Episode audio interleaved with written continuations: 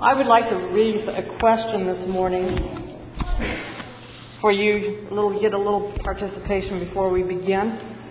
What metaphor best describes God to you? Now, let me explain what a metaphor is, since it's been probably years since you took English, right? Uh, a metaphor is an image, a picture-like image, uh, which you might use to describe something. For example, uh, if you said that person is a warm fuzzy, that's a metaphor. Okay? It's actually a simile, but I'm, I'm using metaphor rather loosely. So if you said that that God is an eagle, you would be using eagle as a metaphor. God is like an eagle, or God is an eagle. So, what metaphors do you like best to describe God? Any suggestions? Bill? Prodigal son. God is the prodigal son? The, fa- the father, prodigal father, right? I think I preached a sermon here on that one a long time ago. He is the rock, okay? So rock is a metaphor. What other metaphors do you like to use to describe God? Yes? Cuddly kitten. Cuddly kitten. What other metaphors? Yes? The light, okay? Light is certainly a metaphor. Lover. The lover, okay? I'm getting every one but what's on my list. yes? Years ago, they had a commercial on TV for Hebrew National Hot Dog, and it was Uncle Sam. He said, so if we answer to a higher authority. Higher, the higher authority, okay? And, uh, yes, the Lamb. The Spirit. Okay. Dove. Okay, there you go. Yeah. A warm breeze. A warm breeze. The light of the world. Lighthouse. Okay. Well, you still haven't come up with any of mine. Uh, so I'll read you my list. I have on the first line Father, Friend, or Savior. Okay. The second line Judge, King, or Slave Master. Now, of all the ones we have raised, which of them draw you to God? Make you want to go to Him? Make you want to pray to Him? Make you want to study and learn about Him? The nice ones. Now, what, which ones are the nice ones? Father, okay. Savior, Friends. friend, not judge, king, or slave master. That's right. It does depend on the father that you have because some people don't have a good father. I had a student many years ago uh, sit with me in the dining commons at Pacific Union College, and she said, You know, I have a very hard time relating to God as my father because she started telling me about her own father. Cold, distant, not warm, not loving, never, never hugged her, never kissed her, never wanted to be close to her. And she said, I just can't relate to God as my father. That's why there are so many different metaphors for God in the Bible, right? And all of the metaphors, just about, except some of the more contemporary ones, all of the metaphors that we raised today uh, are in the Bible, are they not? Light, wind, uh, all of those are in the Bible. Now, what is interesting is that in the New Testament, the metaphors of Father or Savior dominate. Jesus reveals God as his heavenly Father. He told us to address him Father who is in heaven. In the Old Testament, what are the metaphors that dominate? The Almighty. The Almighty, okay. Uh, that's actually one of his titles. Creator, okay. What others? The I am. hmm Yahweh. Yeah, you're giving me names. The only God. Judge. Judge. Yes, God is judge. What else? Execution. Executioner. He's not called that, but yeah, it does seem to be represented. The eagle. The eagle. Because Okay. his wings were Yeah. Yeah. Actually, the ones that, that predominate are king and slave master. Those are the two that metaphors that dominate for God in the Old Testament. And the term father applies to God only 18 or 19 times in the entire Old Testament. Why? Why is God not, why is he underrepresented in the Old Testament as a father? I ha- I'm going to try to answer that question in just a few moments.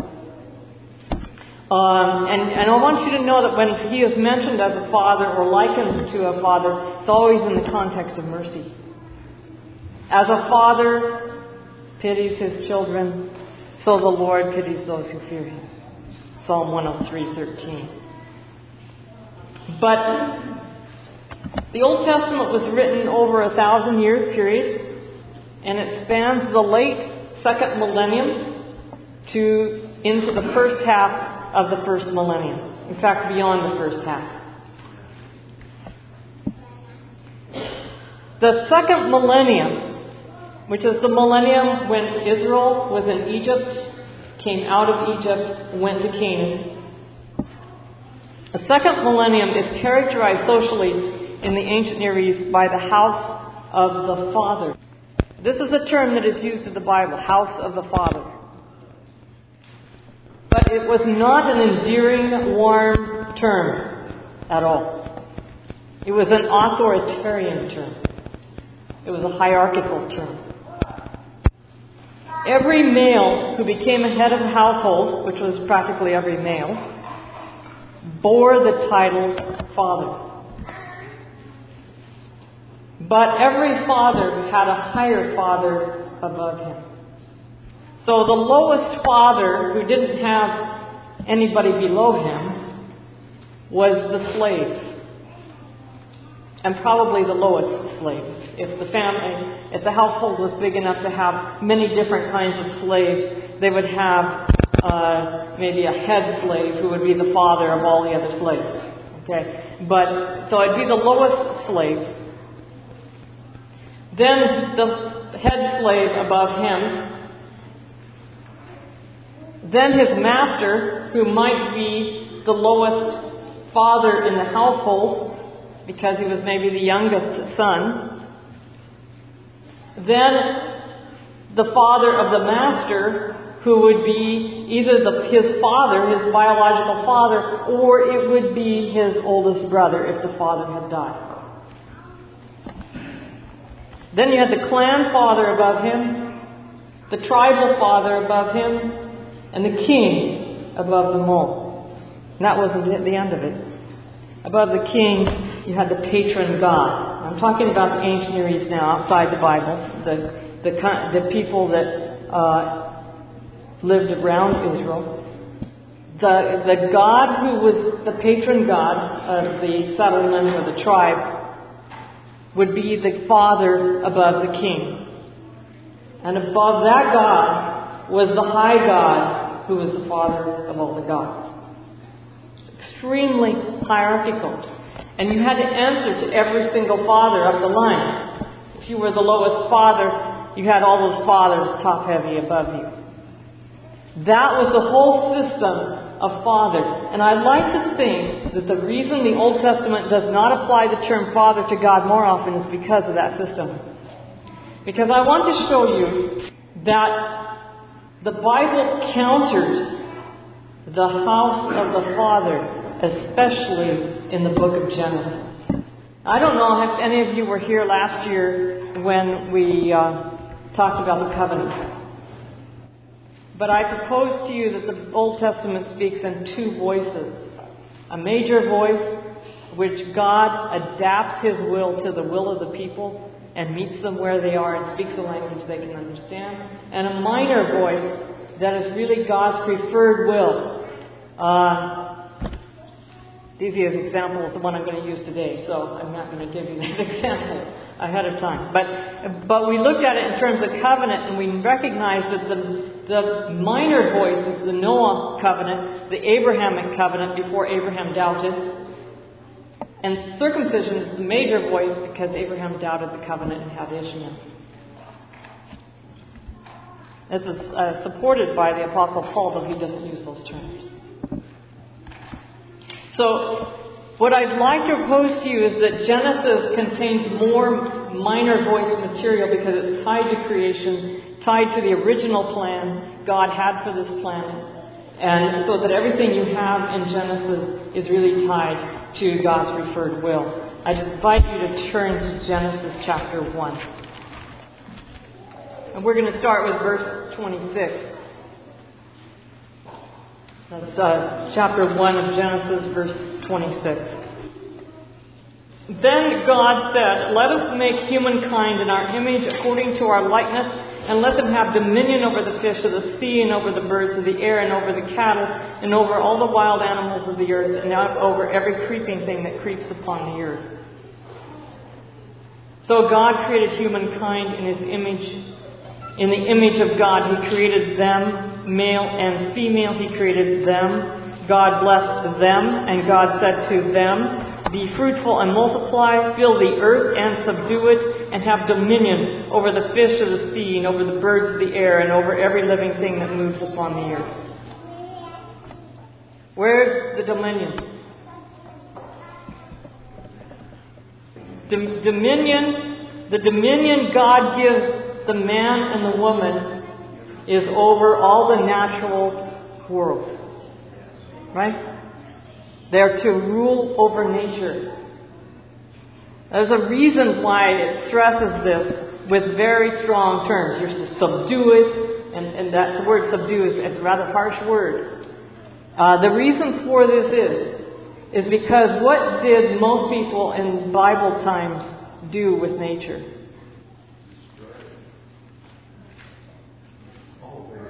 They worshipped it.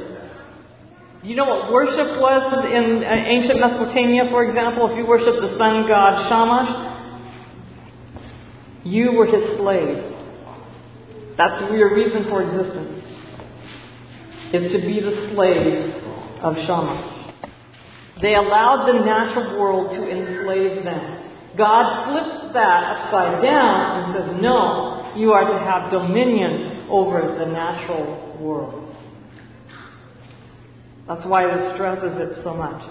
So the first man and first woman were to have dominion over the world. And, and in case there's any doubt, he gives it to both of them. The word them is plural. What about who rules them? Well, we say God does, right? But the significant thing about Genesis 1 is there's an absence of any human being ruling over another. There's no command about that. No human being was to exercise dominion over another human being. Why do you think that is? You know, Ellen White makes an interesting statement in Desire of Ages that the angels did not come to exercise, do not come to this planet to exercise uh, dominion and control. They come to serve, to minister.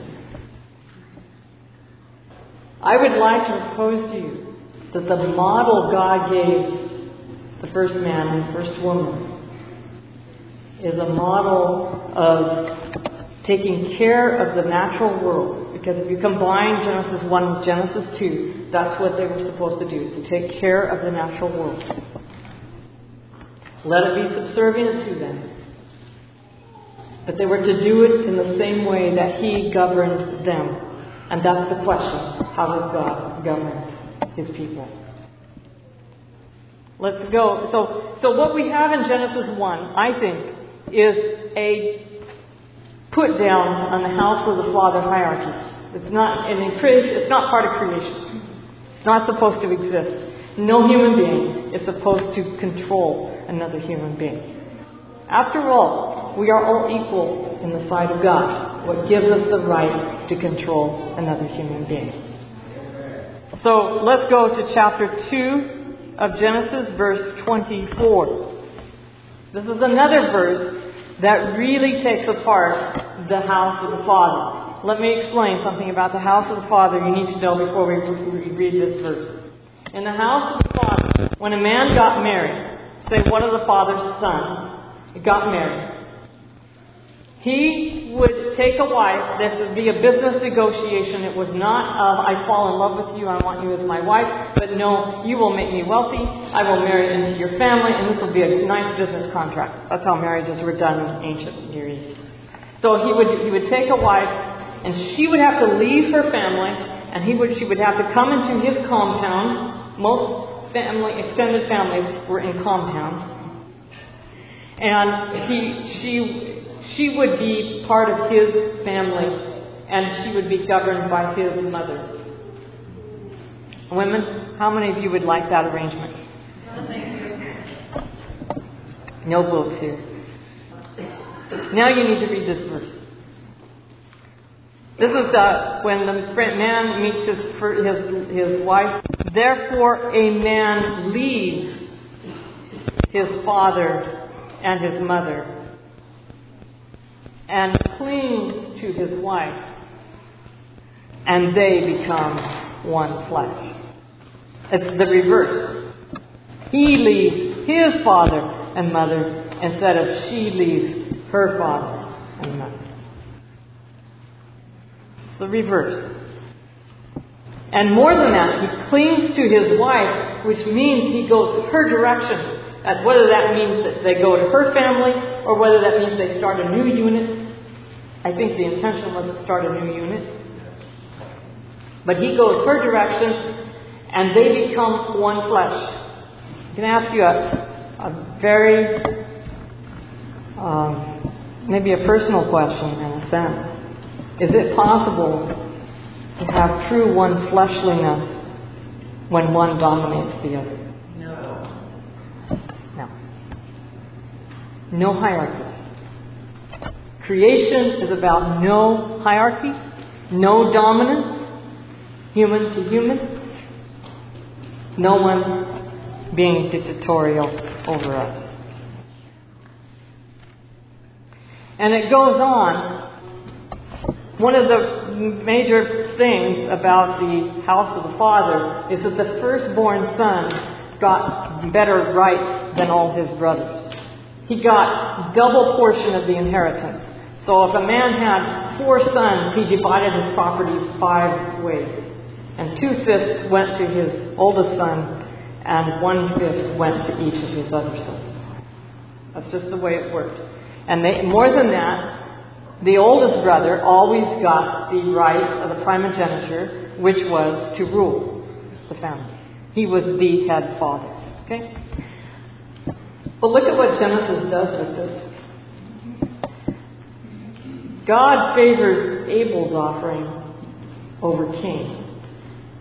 Abel is the younger. Though the eldest son, Abram, has to leave his family estate. That's something an oldest son would never do. Is leave the family estate because if he left the family estate, he was leaving his rights of firstborn.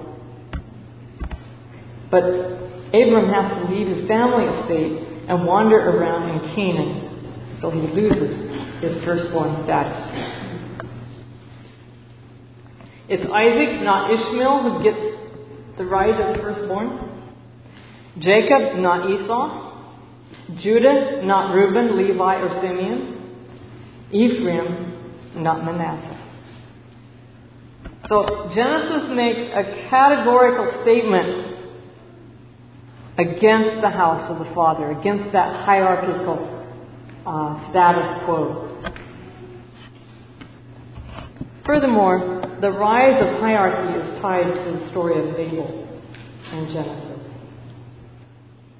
Um, we won't take time to go into this in depth because our time is not going. But you have the rise of Nimrod in Genesis 10, 8 to 12 as the first to be a hero an originator of the great Mesopotamian cities and kingdoms. Um, building a tower is a synthetic mountain. Mountains were symbols of power.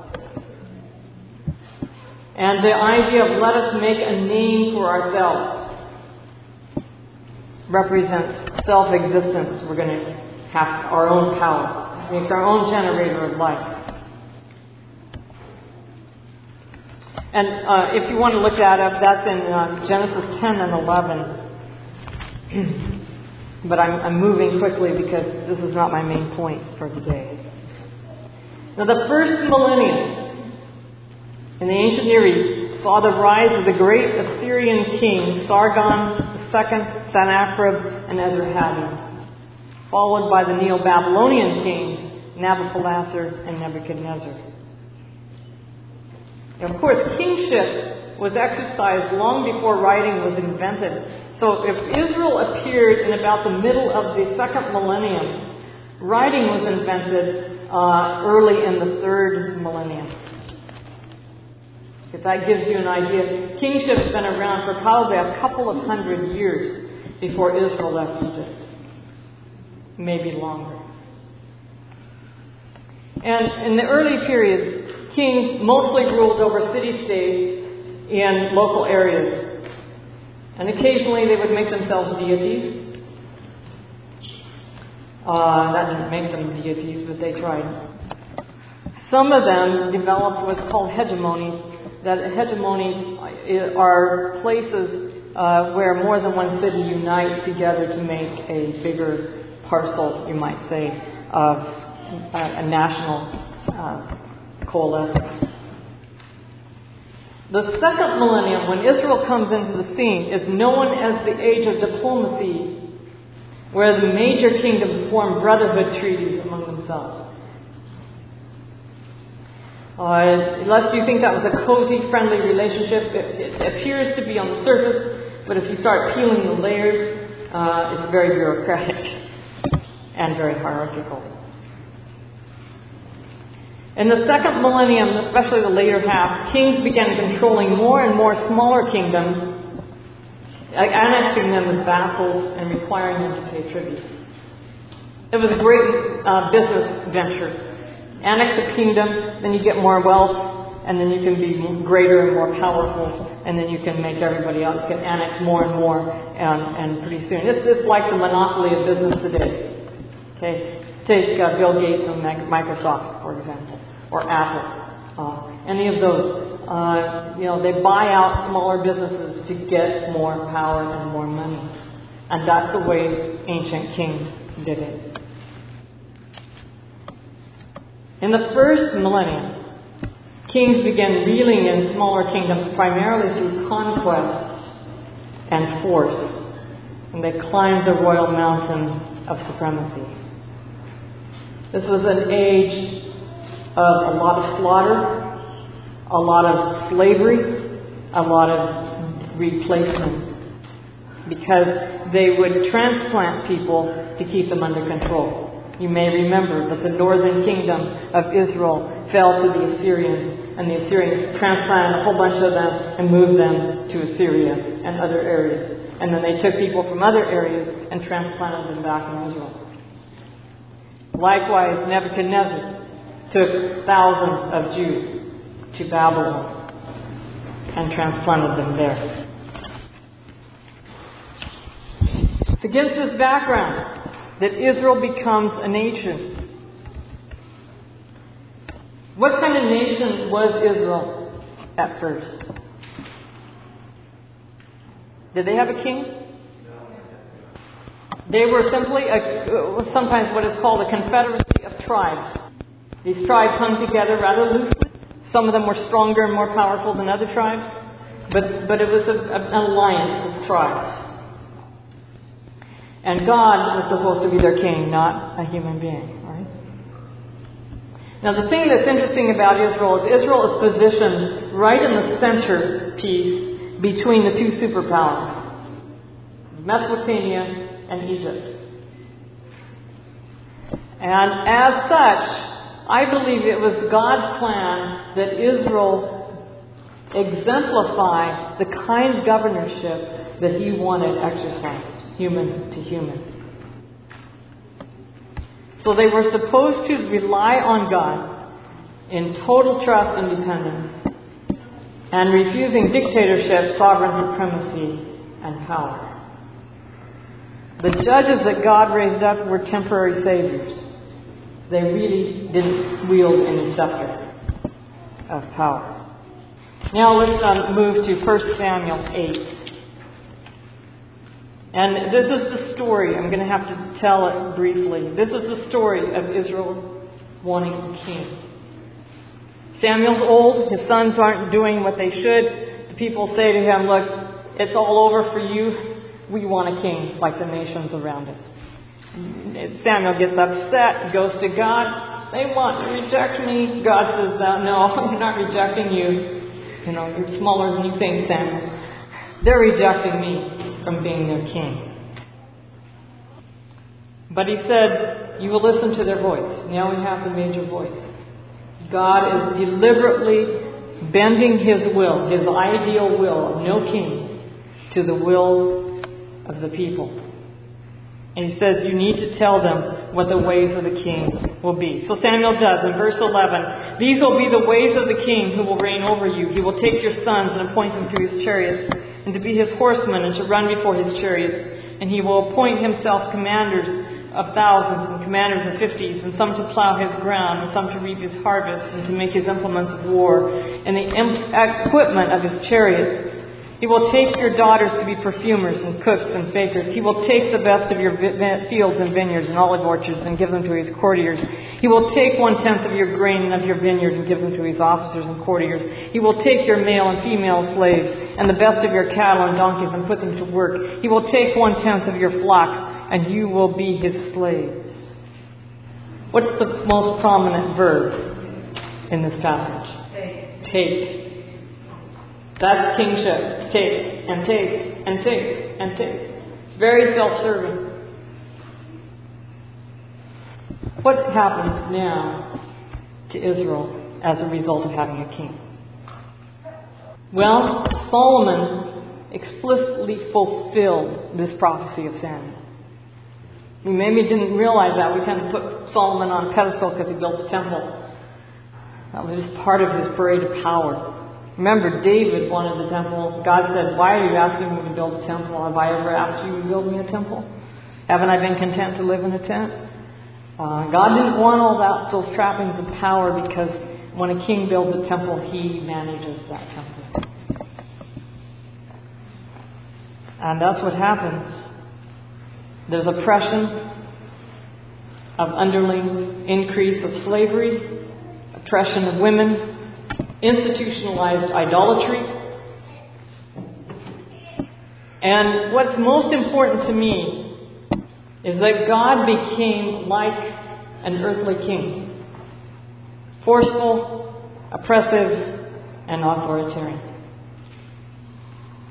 And what happened is our an entire picture of Israel, their picture of God, was deformed into the likeness of someone who started all this kingship idea in heaven. And we'll come to that near the end. There's another byproduct of that. Once you believe that God is like a king, you rule in his name, and you rule like you think he is. And that merges two things that God really intended to be kept separate religion and state. That, that union, by the way, is best typified by if you study ancient Babylon. Ancient Babylon really typifies the merger of church and state. Kings then led Israel and Judah down the steep path toward Assyrian and then Babylonian exile. Now, we're going to jump several hundred years into the future. Jesus comes and he tries to reverse this trend by calling God an intimate term as Abba. And Abba means dad or daddy. So he resurrects the father figure, the father imagery for God as the dominant imagery of the Old Testament, of the New Testament. Look at Mark 10, 42. This is in the wake of James and John coming to Jesus and saying, "We want, we want to be first in your kingdom. Can we rule on your right and left hand?" And Jesus says, "You know what that means? You get to suffer. Anybody who gets to rule gets to suffer first. You have to suffer in order to rule." That should warn them about what's to happen. In verse 41, the ten find out. They're angry. Jesus calls them together and he says to them, verse 42, You know that among the Gentiles, those whom they recognize as their rulers lord it over them, and their great ones are tyrants over them. Some versions have, their great ones exercise authority over them. But it is not so among you. But whoever wishes to become great among you must be your servant. And whoever wishes to be first among you must be slave of all. For the Son of Man came not to be served, but to serve, and to give his life a ransom for many. What could be more opposite than a king other than a servant? And that's the model Jesus adopts for his kingdom. He takes the king, kingdom model that was so prevalent in his day of power and he dumps it upside down. And he says, What you are to do is not exercise authority over others. What you are to do is not control others. What you are to do is serve others. Let's move to John chapter 18. Jesus is on trial before Pilate. And the only, Pilate's supposed to find an excuse to crucify him, right? So, the only excuse he can come up with, possibly, is if Jesus declared himself to be king, because if he did, that was treason. So he says to him, Are you the king of the Jews? I mean, verse 33, the last part. And Jesus asked him, Well, why are you asking me this? Did you get this from yourself or from someone else? And he said, I'm not a Jew, am I? Your own nation and the chief priests have handed you over to me. What have you done? And Jesus doesn't say, I've done anything. He simply says, My kingdom is not from this world.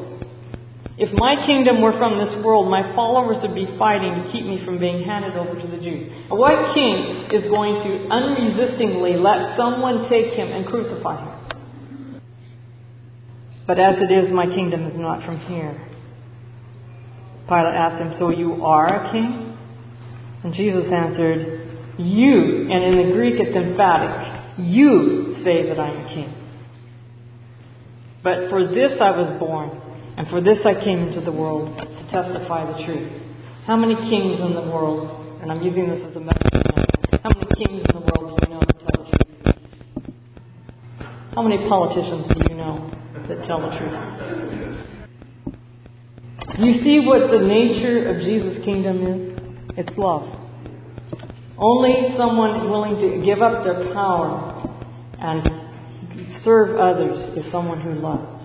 It's the only way it works, particularly in the face of suffering and death. So, what kind of a king is God? I love this statement because to me it is the most profound statement about the character of God anywhere I've found. God could have destroyed Satan and his sympathizers as easily as one can cast a pebble to the earth. But he did not do this. Rebellion was not to be overcome by force. Compelling power is found only under Satan's government. The Lord's principles are not of this order.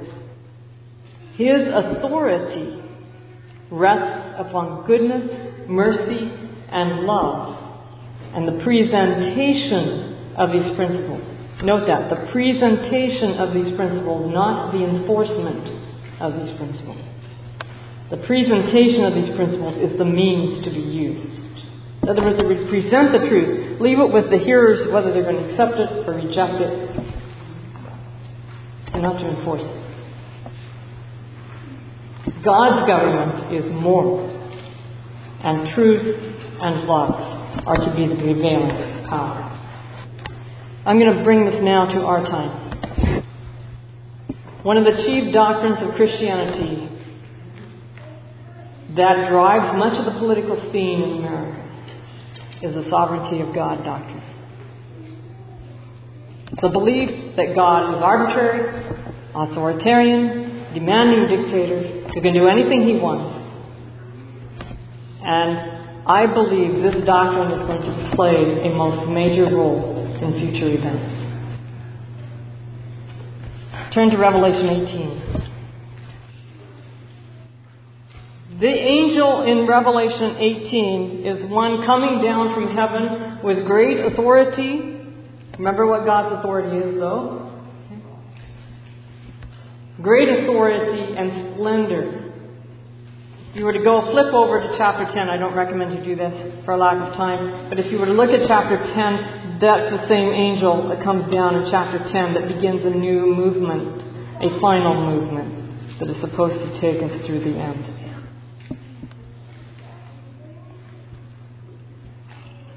Babylon, which is talking, this chapter is talking about, is the opposite in Revelation of the New Jerusalem. Consequently, it is a religious entity just as the New Jerusalem is. New Jerusalem contains God's people, Babylon contains the opposite. Babylon falls, and if you look at this, um, in chapter verse 3, all nations have drunk of the wine of the wrath of her fornication. If you go over to chapter 14, it says she made all nations drink. And some, uh, some manuscripts have she made all nations drink. When you drink wine in the ancient Near East, and wine is a symbol of blood, when you drink that, you drink a lot of slaughter. It means slaughter. And she falls, if you go back to chapter 16, no, chapter, um, at the end of this chapter, chapter 18, verse 24. And in her was found the blood of the prophets and of saints and of all who've been slaughtered on the earth. The ideology of Babylon is what's behind every slaughter on earth to the crucifixion of Jesus and beyond. And it also says, she fornicated the wine of the wrath of her fornication. Her fornication is with what? You see that? Um, let's see. Verse 3 in the middle and the kings of the earth have committed fornication with her. She committed fornication with kings. This is a uniting, again, of religion state.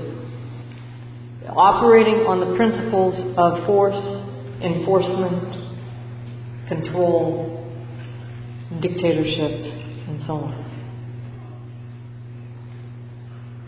What this typifies is a religious institution like the Jewish nation who rode the back of Rome, the beast in Revelation. I believe John thought of the beast as Rome, the Roman Empire of his day. He rode the back of Rome in order to crucify Jesus. They had to get Rome's permission, remember. This typifies a religious institution like that, who grasp the cans of kings and alliances in order to slaughter those who speak the truth about God. And the interesting thing is that in ancient Babylonia, the wrath of kings aligned with the wrath of gods to force people into line. There's a direct correlation between angry kings and angry gods. So this is the wine of the wrath of the fornication of a religious body with kings. Of course, fornication in, in, is an Old Testament idea for idolatry When Israel went a whoring after other gods, remember that term is used in the prophets. Israel fornicates with other gods. So what this suggests in Revelation, Revelation is steeped in Old Testament imagery and Old Testament passages. Revelation is trying to portray here that the worship of God as like an earthly king is going to lead to the union of church and state.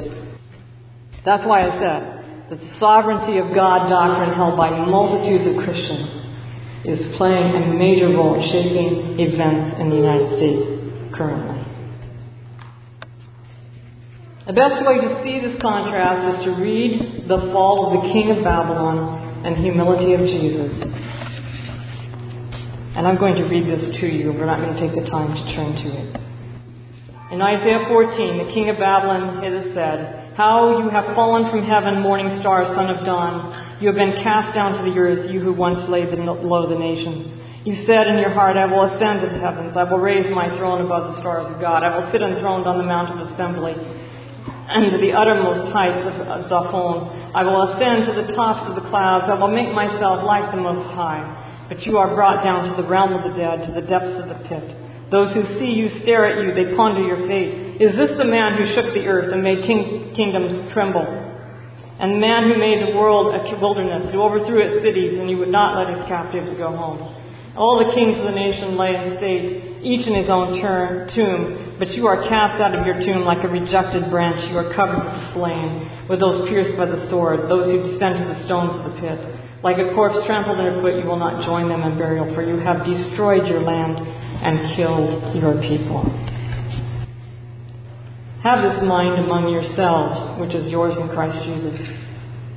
Who, though he was in the form of God, he did not count equality with God a thing to be grasped but emptied himself, taking the form of a servant. Being born in the likeness of men, and being found in human form, he humbled himself and became obedient unto death, even death on the cross. Therefore God has highly exalted him and bestowed on him the name which is above every name, that at the name of Jesus every knee should bow in heaven and on earth and under the earth, and every tongue confess that Jesus Christ is the Lord to the glory of God the Father. See the contrast? Complete emptying oneself for others with I will be, I will do, I will. Many Christians justify the Babylonian conception of God on the basis that while Jesus had to take the Philippians 2 way to die for us, someday he will take the Babylonian way and come back and destroy the wicked. It's crucial, therefore, as Seventh day Adventists and as Christians, to know God, really know Him for ourselves, or we may find ourselves on a side we never dreamed we'd join. It is crucial for how we treat others, how we vote, what we decide about church, political, and social issues. More importantly, it's crucial to know God as He really is. Because according to John 17:3 in Jesus' own words, this is eternal life. Let's pray. Father, we know that we face uncertain times that call for certain measures. We ask that you will guide us and direct us to you, because looking around us is not going to help us. But fastening our eyes on you and coming to know you personally through your word is our only safety and our hope. We believe Jesus is coming back soon, and we ask only that we welcome him as the kind of person he always has been and always will be. In your name, amen.